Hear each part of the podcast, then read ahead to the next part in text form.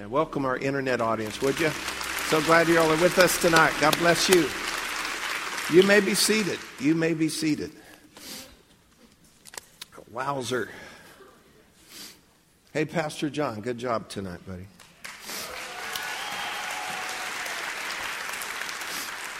Um, Pastor John's been with us how many years? It's like 40 or something. Was it? 22 years. And when he first came on, the model the model has changed as far as praise and worship. It used to be, you know, when we brought him on, it was one guy behind the piano, you know, and just singing lead. And so for many, many years, he was singing and leading. And then you add on, you add other singers, you build a band, you do different things. And now we're, we're, we're mentoring and developing more and more worship leaders. And I tell you what, God has blessed us, has He not? And I'm just so, so grateful. But um, we have, and he's off tonight, but Tom Rao is, you just have no idea Tom's, he's a legend, okay? Uh, Disney and beyond, seriously.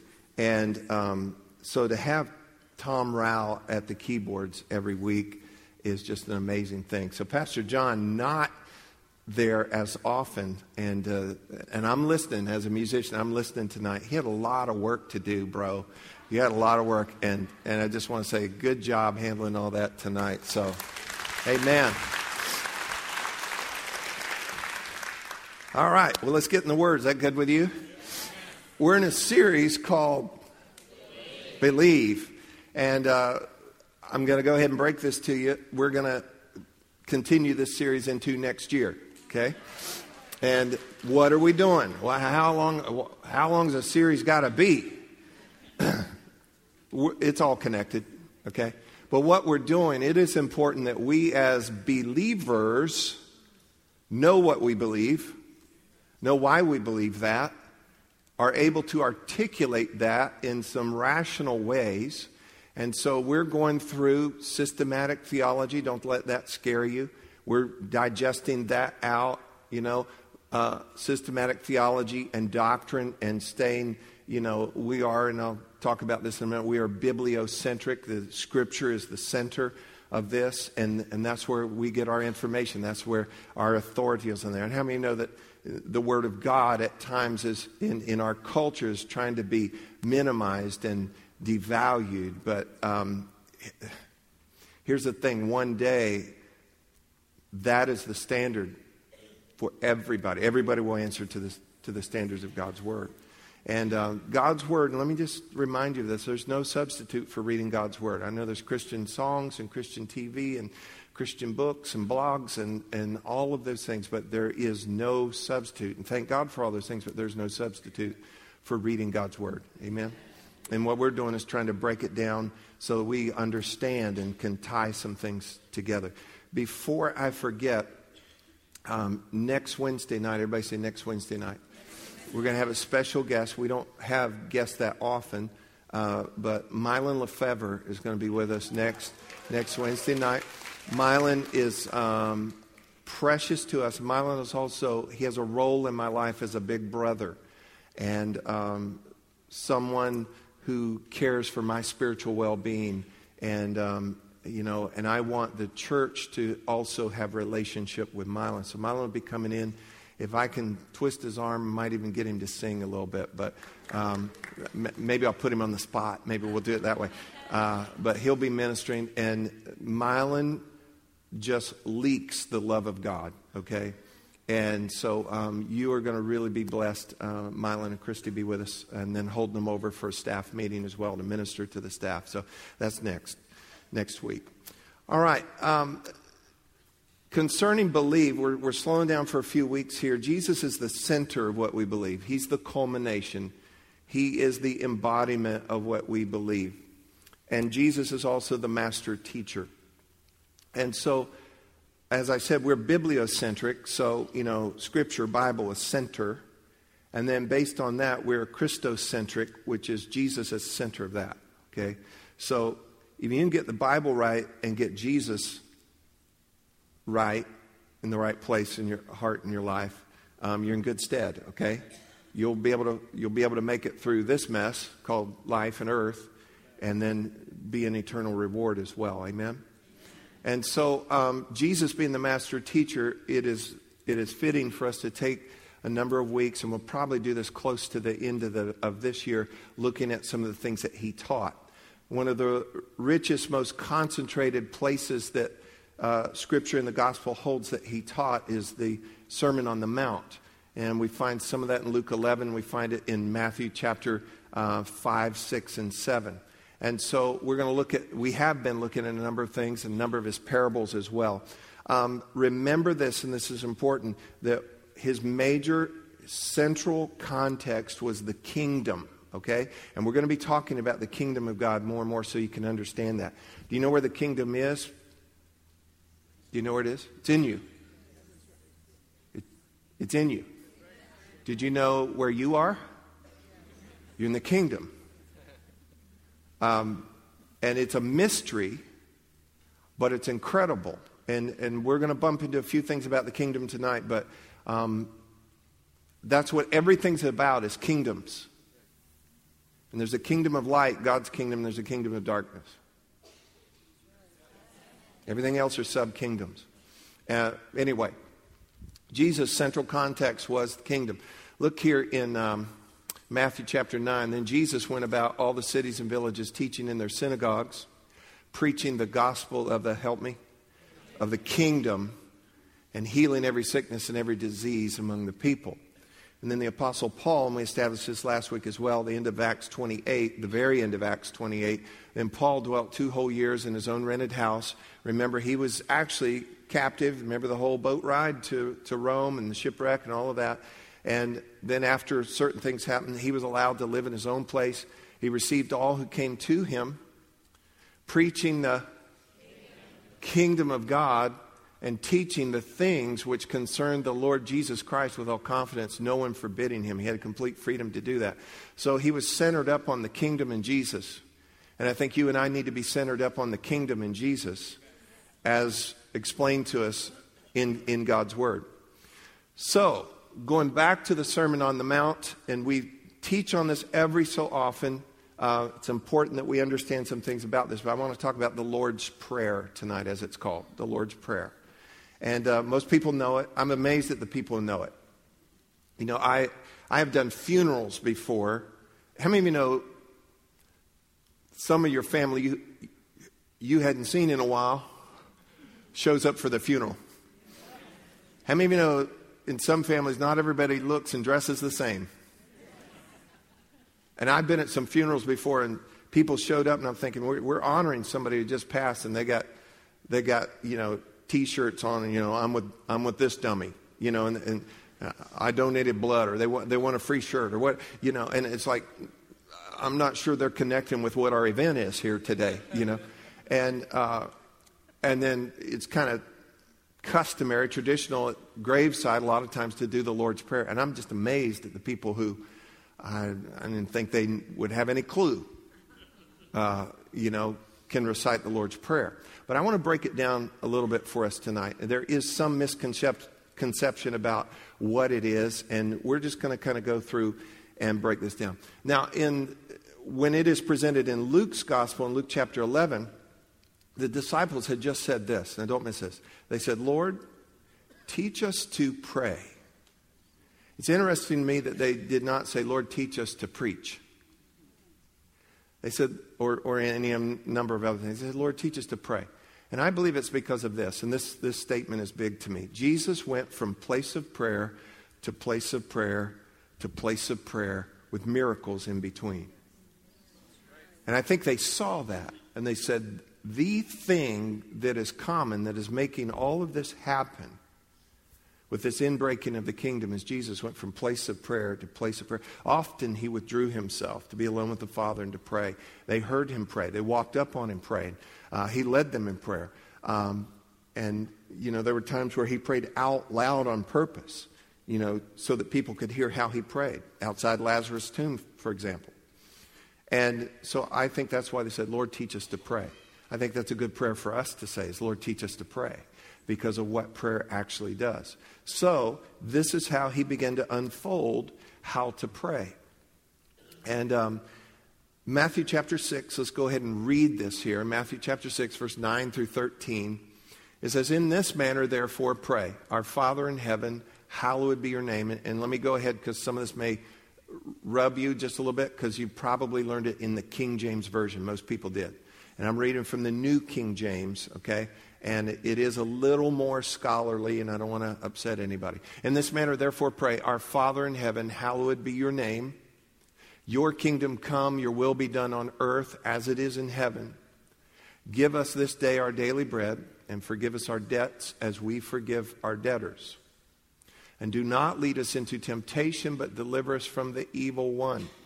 For yours is the kingdom and the power and the glory forever. And the church said, Amen. Amen. Amen. So, Jesus gives us this, and this is important here. Jesus did not say, pray this. There's nothing wrong with praying this. But this, that's not what he was doing. They said, teach us to pray. He said, okay, just pray this. He said, pray in this manner. And he gave a guide, he gave a template, he gave kind of a pattern uh, that we would, we would follow. And, and what it reveals to us two things here it reveals simplicity and power. Simplicity, everybody say it simplicity, and power. And that's incredible. And I, and I just want to say this and make sure you get this if you don't get anything else. Don't clutter and complicate prayer. Don't clutter and complicate prayer. You don't have to be a scholar to pray. You just, you just don't clutter and complicate it. And so Jesus laid out a template, a guide. This does not even include all aspects of prayer or types of prayer. Um, intercession's not in this prayer. Confession of our own sin is not in, in prayer. There, there's numerous other aspects of prayer that are not even included in this. I, what he's trying to do is to get you going. Can I tell you the best way to learn to pray? There's a one word answer pray. Just pray. And he's just wanting to get you going and make sure of a number of things here. And so let's break this down as, as we go here. Um, I need to say this too. He said this in Matthew in the, in the um, in the setting of the Sermon on the Mount, he said it in the context of the empty prayers of the hypocrites and the heathens. So, in that context, he's, he's saying, don't pray like them. Look, look at this Matthew 6, uh, verse 6 through 9 in the message. Here it comes now. Matthew, here it is. And this is in the message, so it's a paraphrase, but it just gives a little punch to it. And Jesus is speaking. This is just before he starts the Lord's Prayer. He said, Here's what I want you to do find a quiet, secluded place so you won't be tempted to role play before God. Just be there as simply and honestly as you can manage. The focus will shift from you to God, and you will begin to sense His grace. The world is full of so called prayer warriors who are prayer ignorant. They're full of formulas and programs and advice, peddling techniques for getting what you want from God. Don't fall for that nonsense. This is your Father you're dealing with, and He knows better than you what you need. With a God like this loving you, you can pray very simply, like this Our Father in heaven. And then it goes into it. That's, that's pretty powerful, isn't it? So let's start out here in Matthew 6, verse 9, just simply this Our Father, our Father. Everybody say, Our Father. This relational context is key, and God put it, uh, Jesus put it right up front. 15 times in the Sermon on the Mount, he talks about our Father, our Father. And hear me just for a moment here, all of us. Hear, hear this. Sometimes our view of our Heavenly Father is skewed or limited by our earthly Father. Okay? And if, and if dad's sitting next to you, it's okay. He knows it too. And he knows that about his own dad. You know, and, you know, I have tried my whole life to be the very best dad that I could be, but the more I grow and learn, you know, I feel like I want to go back and ha- have a sit down with each of my kids and say, you know, dad tried his best but I wish I'd known this, and forgive me for that. And if I could do it all over again, I'd do a little more of this and a little less of that. you know. And I just think that at the end of the book of Malachi, when the hearts of fathers turn toward their children, hearts of children turn towards their fathers. So, hearts turn. But Heavenly Father, you know, sometimes, and I've, we've ministered to people over the years, they have a hard time trusting this Father because maybe some things with their earthly father. And I just got to tell you this pray for your earthly father. Release your earthly father if he, if he failed you. And know this this is someone else. This is God Almighty, and He's perfect, and He's holy, and He's loving, and He's kind, and He can be trusted. And He won't fail you, and He, he will make good on His promises. Are y'all hearing me? And so I'm thankful that this is the start, and that's where you just got to start. There have been times, honestly, when I start prayer, Father, and I just get choked right there, just with the revelation of realizing, you're kidding. I can call you Father. You're the Creator, you're the Redeemer, and I can call you Father. And so this is huge. This relational aspect of this is key to all of this.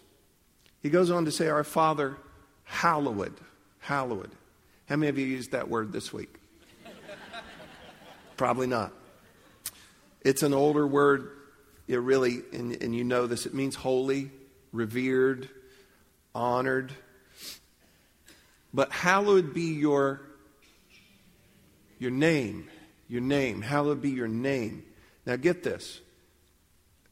Technically, what he's saying is, Hallowed be you and everything about you. Because if you'll read the Bible as a narrative, and it is, you will find that God, don't miss this, God reveals himself and all that he is by his names. And, and we'll perhaps later on do a, a, a whole series on the names of God. And there are his redemptive names Jehovah Rapha, Jehovah Jireh, Jehovah Sidkenu. There's all these different names that he has. He's the Lord our healer. He's the Lord our righteousness. He's the Lord our peace. And he reveals who he is in his names. And so when we say hallowed, honored, revered, holy is your name, we're actually honoring him with an awareness of who all he is. And it would do you well to study and understand more of all who God is. How many of you know that God is a provider? How many of you know that He's a counselor, a shield, a protector, um, a healer?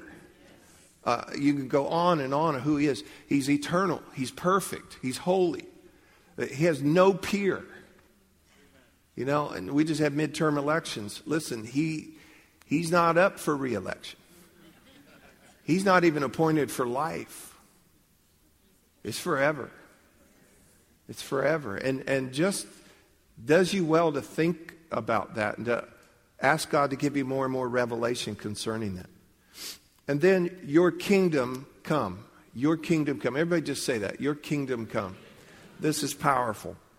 We touched on this just a moment. What is kingdom really? It's this is a mystery and this is super complex. For our purposes and what it's talking about here, kingdom has to do with a realm or a place where God rules. So when you or I say, Your kingdom come, I'm wanting that, my life or this place or whatever, to be a place where God rules. Because it's where the king rules. Kingdom, king's dominion. Okay? So where he rules, where he reigns. Don't you want that in your life? Don't we want that in our church? Do we want it in our town? Uh, I don't know if we can pray that, can we? What about our state, our nation, our world? And, and, and listen to me. And one day, everybody say, one day, He'll rule over everything. He'll rule over everything. Again, it's kingdoms. Everything's about kingdoms. But see, what we're praying, and we need to pray it from earth and from our life and from our situation Your kingdom come. Your kingdom come. And remember this concerning the kingdom, and this, this is kind of hard to say in just a few moments because I'm I only have a few more minutes here anyway. Your kingdom come The kingdom is perfect and complete and entire. Look at me for this, though. But it's not completely manifest here. This does not compare with heaven where it is totally. Your kingdom come, your will be done on earth as it is where? In heaven. So it's not here. It, it is, this is what we know about the kingdom. It is more and more present. And what we find about the kingdom, the kingdom is in breaking. It is breaking in to our life and to wherever we would God, give God rule. And so when we pray things like this, your kingdom come, your will be done, we are inviting, we are inviting your kingdom come. Your kingdom come. I want your, this to be a place where you rule. My life, this church, my neighborhood, my house, this community your kingdom come. Now, some people in, their, in our minds are thinking, well, that's not going to happen because of politics and government and this or that. You know, I'm just inviting more and more of God's kingdom to break in. Amen. Amen. I'm not going to stop. No matter what we see, your kingdom come. And then get, get this part of it as well. Your will be done. Now, get this on earth as it is in heaven. Quick question on earth as it is in heaven. How is it in heaven? I think it's this way. How is His will, His purposes done in heaven? I think, first of all, without question, without hesitation, and cheerfully. Let that be in our lives as well. Your kingdom come, your will be done on earth, right here, right now, my life, my situations I want this to be a place where you rule and your purposes happen. Amen? So, the first half, and I'm just going to zip through the second half, and perhaps we'll take a little more time on this later. The first half of this model prayer is God's honor, God's kingdom, and God's purpose. The second half, now, and we're going to go into this real briefly, has to do with finding a place of our earthly needs. How many of you have any needs in your life? Okay, and it's, and it's all of us. Let's just look at this quickly here. He says, Give us this day our daily bread. Give us this day our daily bread. Part of it has to do with just acknowledging where do you go? Who is your source? That's what this has to do. Now, in a literal sense, this has to do with daily provision, and it means give us from day to day. This is his ongoing care and provision. It has a literal rendering in one of the commentaries give us today our bread for tomorrow. How many of you know that God's working on tomorrow? How many of you know that God's always ahead of us? Okay? And so stay in time, stay in tune, stay in step with God. Don't worry. I said, don't worry. Remember that in the same context, uh, same Sermon on the Mount, a little later on, he talks about our Heavenly Father takes care of birds and flowers and who? And you. And which one's worth more? Y'all are weak tonight. Who's, who's worth more than birds and flowers? Okay, and squirrels? I got more squirrel stories, but we don't have time tonight. But, you know, I'm, I'm just telling you, you have to know who your source is. And trust God from day to day to day. I want you to pray today start your morning, know that God is ahead of you today. God is already into tomorrow. I don't know how far God is ahead of us, but his, He is working on your provision. He is, by virtue of the word provision, it means to see before and to take care of it.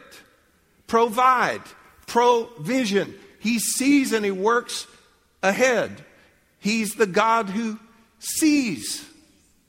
And he's ahead of us. And so give us this day our daily bread. You just need to know this is the big thing. God is my source. Everybody just say that God is my source. And then I'll just run over these. Forgive us our debts. Well, as we forgive our debtors. Here's, and there's a lot more to this. Um, as we forgive, and we will forgive because we've been forgiven. There's several other scriptures that talk about the fact that just as He has forgiven us, we are to forgive. Um, there's a couple scriptures we'd have to go really deep into. So if I don't forgive Him, I'm not forgiven. Okay, I'm not going to handle all that tonight except to say this. What he is saying is do not, you do not break the flow of forgiveness. Quick survey Has God forgiven you? We sang about it tonight. We celebrated it tonight. I am so forgiven. How about you? And who are we then to stop the flow? Remember the one parable where he talked about the guy owed a debt? And the master called him and he said, Pay up. He said, I, I, don't, I don't have it. Would you be merciful to me? And he forgave him of the debt, a massive debt. And then he's released. He received this incredible forgiveness. He's released and he sees a guy on the street who owes him just a little bit lunch money. And he chokes the guy. Pay me what you owe me. And the guy said the same thing that he had just said, you know, have mercy on me. And he said, and he didn't have that mercy. And so word got back to the one who forgave him. And let me just put it this way bad news. bad news. Okay? Here's, here's the deal. We won't get into all the stuff. You've been forgiven? Forgive. It's an accounting term. Whenever there's debt, it means something's off. So something has to be made right. And what we tend to do is we want to go to the one who made it wrong and make them right. And sometimes they can't make it right. They're dead. They're gone. We don't know where they are. Can't find them on Facebook even. they must have vaporized. And so we're, you, you're going to make this right. You're going to make this right. Well, you know what? Sometimes they can't make it right. There's some things that are gone, gone, gone. There's money gone, there's opportunity gone, there's innocence that's gone, there's all kinds of things that are gone. And what you have to do, and we're not approving them, we're not applauding them, we don't have to throw a party for them. We can let them go. We can let them go. There's a lot more on that, and we have to live a life of forgiveness. Don't stop forgiveness. And then uh, do not lead us into temptation. Now, how many of you know God's not going to lead you into temptation? More accurately, what the saying is lead us around, lead us away from temptation. God knows how to deliver the godly out of temptation. In James 1:13 we know this too, that, and here it is. Let no man say when he is tempted, I am tempted by God, for God cannot be tempted by evil, nor does he himself tempt anyone. So temptation is not from God. And he knows how to deliver us from temptation. And accurately in the language, it's not just deliver us from evil, it's deliver us from the evil one. Deliver us from the evil one. And then we end up with this. For yours is the kingdom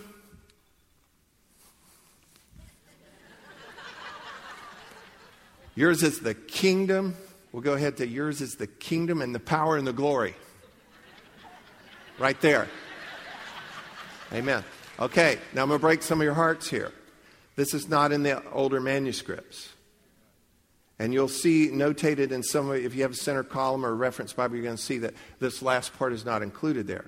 It doesn't hurt it, it doesn't take away from it either way. But a Jewish prayer, this is a doxology. A Jewish prayer without doxology, you're not going to find it. So in the fourth century, editors and translators added this in. It, comes from several places in the Old Testament as a pattern of what they would do.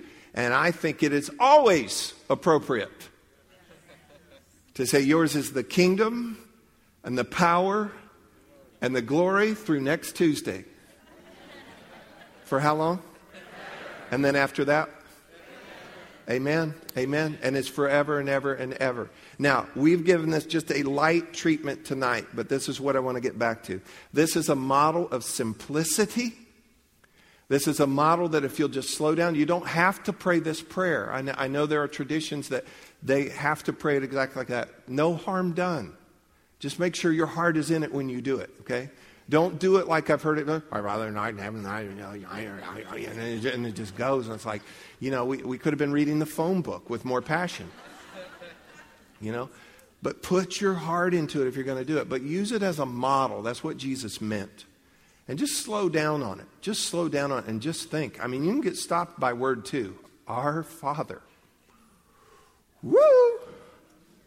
You know, and just let those things sink in. It is a model of simplicity. It is a model of how to connect with the power of God in something God has set up for us called prayer. Now, as we close tonight, let's just go and we're going to read it all together, okay? And uh, then we'll just end, end with that tonight. In this manner, therefore, pray. Everybody with me here. Our Father in heaven, hallowed be your name. Your kingdom come. Your will be done on earth as it is in heaven. Give us this day our daily bread and forgive us our debts as we forgive our debtors. And do not lead us into temptation, but deliver us from the evil one. For yours is the kingdom and the power and the glory forever. Amen. Amen. Amen. Did y'all get anything out of tonight?